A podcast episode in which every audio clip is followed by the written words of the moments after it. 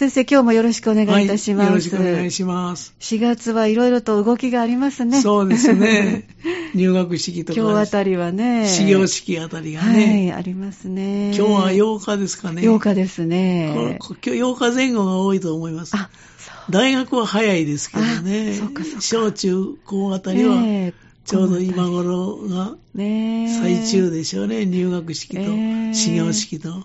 あの、制服がちょっと大きすぎる、あの、初々しい姿ね。そうですね。懐かしく、懐かしく思い出しますね。本当思い出します。ちょっと、ちょっとダブダブのはい。制服を着て。私はかなりダブダブでした。あそうですかええええ本当にあの、小さかったもんですから。ああええもうあの、胸元の上ぐらいまであの、中学校の制服のスカートがあってそしてあの、セーラー服だったので、はい上から被せるからって、セーラー服も腰よりも下になってて、なんかもうそうですか3年間ね、使うということになってましたので。そうですねええ3年生ぐらいになりました。小さいぐらいになりました。そうなんですよね。まあ、希望を持って頑張っていただはい、きたい本ですよね。当そうですね。うんあの、今週は、はい、今月ですね。先週最後にお話ししましたように、はい。一人暮らしがどんどん増えてくると、はい。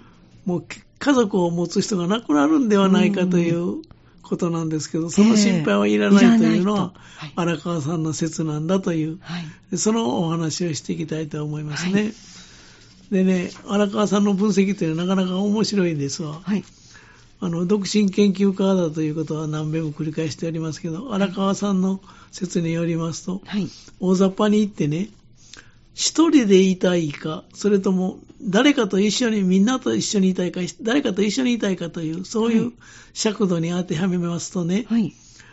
別の言い方をしますと、荒川さんは一人でいたいというか、ソロ、あの音楽ではソロとかデュエットとか、そうですね。カルテットトとか、言いますね。言いますよ。よね。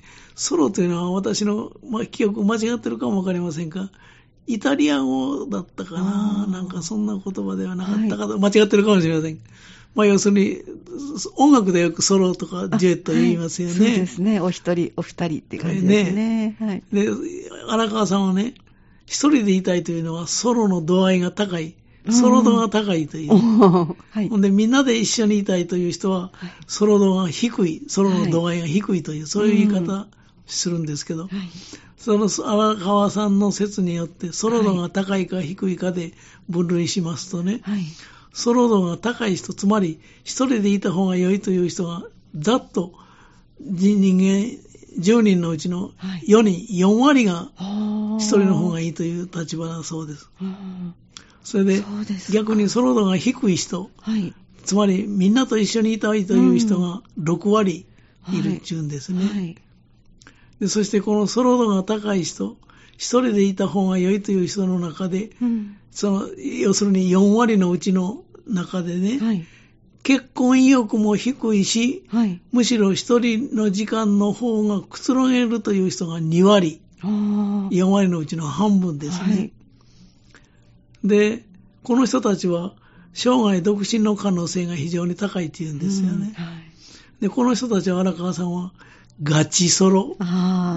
おそらくガチガチのソロという意味じゃないかと思うんですけど、はいはいまあガチソロと名付けてるんで、えガチガチのソロという意味ではないかと思うんですえ私の推測ですけど、ねもう正真正銘のソロって感じですね。そういうことですよねはい。その人が全体の2割。全体の2割。はいはい。そして、ソロ度が高い人4割の、約半分の2割の人は、はい。結婚はしたけれど、本当は一人が好きという人たち。はい。このグループを荒川さんは、影のソロ、影ソロと、あ まあおそらく、影、影、影のソロという意味だろうと思いますね。はい本当は一人が結婚したけれども、本当は一人の方がいい。裏メニューみたいな感じでしょうかね。表には出てきてないけれどという。そういうことですよねね。この人たち、つまり、ガチソロと影ソロの間を、はい。行ったり来たりしている人が、その影ソロだ。はいだから、影ソロっていう人は、ええ離婚する可能性が高い。ああ、なるほど。ということですええガチソロはもともと結婚はあまりしないだろう、はいうん。ということですね。はい。で、あと6割のソロ度の低い人、つまりみんなと一緒にいる方が良いという人たちの4割の人、6割のうちの4割の人は、はい。家族が大事で、良き父、良き母みたいなあ人たち。はい。で、この人たちを荒川さんは、ノンソロ、ソロでない、はい。ノンソロと名付けております。はいこの人たちが一番多くて、ええ。全体の4割はい。という見方ですね。えで、そのぞの低い6割のうちの、みんなと一緒にいた方が良いという人たちが6割いるんですけど、はいそのうちの残りの2割の人たちをえ。、はい。エセソロ、エセソロ、はい。エセというのは偽のとか、偽物、はい。よく言上辺だけのとかね、そういうはい意味ですね。だから、要するに、つまり今はソロだけれども、よくよくは結婚してノンソロになる人たち。はい。これをエセソロという。なるほど。はい。エセ学者とかよく言うありますね。あの宗教なんかでもエセ信者とか、要するにはい本物に似ているけれども、うん本物にはちょっと劣るというのかな。はいそそれをエセ、うんエセ学者なんか確かにその見か見かけだけ。見かけだけ、見かけだ見かけだけというね。えで、今までの話をまとめてみますとね、はいちょっとややこしいですけれども、ガチソロ、えはい。つまり結婚意欲が低くって、一人の時間が大事という人が、これが20%。はい。で、影ソロ、結婚はしたけれど、本当は一人が好きという人が20%。はい。これがソロ度の高い人です。はい。この人が合わせて40%いるっていうんです。で、ノンソロ、つまり家族が大事で、良き父、良き母みたいな人たち、この人たちが一番多くてはい40%、はいノンソロですね。はい。それからエセソロ、今はソロだけれども、ええ今は独身なんだけれども、ゆくゆくは結婚する人が、この人が20%。これがソロ度の低い人です。うん。まあ、こういう分類の仕方をしてるんですよね。はいこの分類なかなか、名称も面白いですけど、そうですね。分類の仕方もね、はい。なかなか面白いと思うんですえね。ええで、荒川さんの分析というか、その分類に従いますとね、えはい。ノンソロの40%と影ソロの20%、この人たちは、はい。合わせて60%の人たちがええ結婚している人です。はい。ノンソロというのあは、家事家庭が大事だという、はい。影ソロというのは、結婚はしたけれど一人の方がいいと。はい。この40%と60%、20%合わせて60%の人がはい結婚している人でそうですね。で、そしてガチソロの20%の人とエセソロ、将来は結婚しようと思って、うん今は独身だという人の20%、合わせて40%の人がはい。未婚の人だとええいう、こういう分類の仕方をますね。そうですね。してるんですね。はい。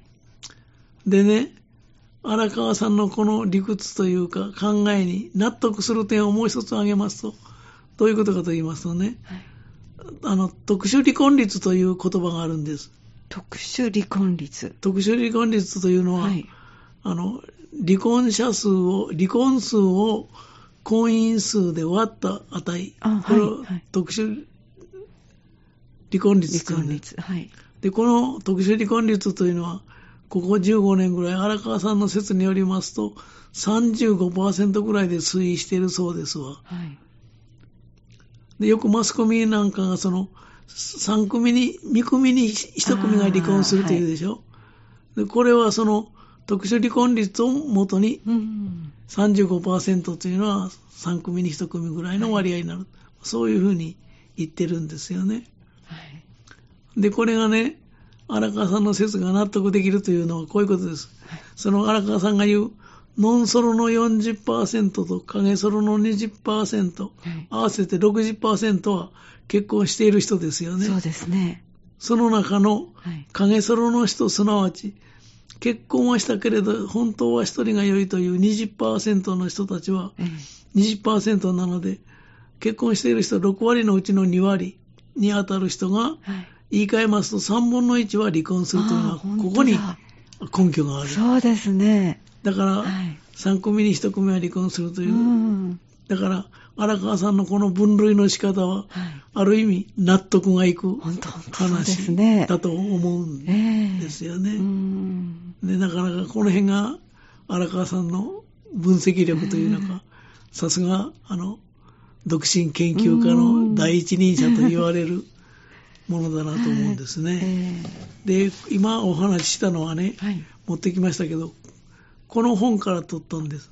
あ、はい。これは荒川和久、中野信子、教著のはい。一人で生きるの、生きるが当たり前になる社会という本です。はい。これがね、なんか、あまり聞いたことないんですけど、こんな出版社があるんですね。えーっとね、ちょっとお待ちくださいね。今はい本見、はい。株式会社ディスカバー21、ディスカバー21とはい。いう本なんで、ええ、ええ。これは2020年に出版された、一人で生きるが当たり前になる社会。これ、その荒川さんと脳科学者の中野信子先生の強著なんです。はい。ここ、ここ、ここから、ええ。あの、抜粋したお話を今したんですけどね。ええ。この本面白いですわ、なかなか。そうですか。結構売れてると思うんであすけどね。そうなんですね。はい。まあ、興味のある人読んでもらったらと思う。ねそうですねはいで、今までの話、ちょっとさ先ほど言いましたようにね、はい。荒川さんは一人でいた人が4割で、ええ。誰かと一緒にいた人が6割という仮説に基づいて、影ソロの20%、はい。ガチソロの20%、うんエセソロの20%、ノンソロの40%という説を展開しているんですけれども、はい。この話は以前に紹介した一人で生きるが、今言いました一人で生きるが当たり前になる社会という本から取ったと言いましたですよね。で、荒川さんはね、そういう分け方をしてるんですけど、一人でいた方がいいとか、いや、みんなと一緒にいた方がいいという、こういう考えの人がありますよね。はい。これを、この、これを受けてね、ええ。脳科学者の中野先生は、はい一人でいたい人4割、他の人と一緒にいた方が良いという人が6割という、はいこの説を出した荒川さんの言葉を受けて、ええ。脳科学者として興味ある理論を展開しているんです。そうなんですか。はい。でこれをまた来週ちょっと、あ、はい。この4割と6割はどっから出てきたかとえいうえ。お話を、はい。脳科学者のあのの中野信子先生がしていらっしゃるので、はい。それを来週わかりました。興味深いです。じゃあ来週もはいよろしくお願いいたします。はいよろしくお願いします。どうもありがとうございました。ありがとうございました。この時間は港川短期大学元学長、社会心理学ご専門の大前守先生のお話をお届けしてまいりました。来週もぜひお聞きください。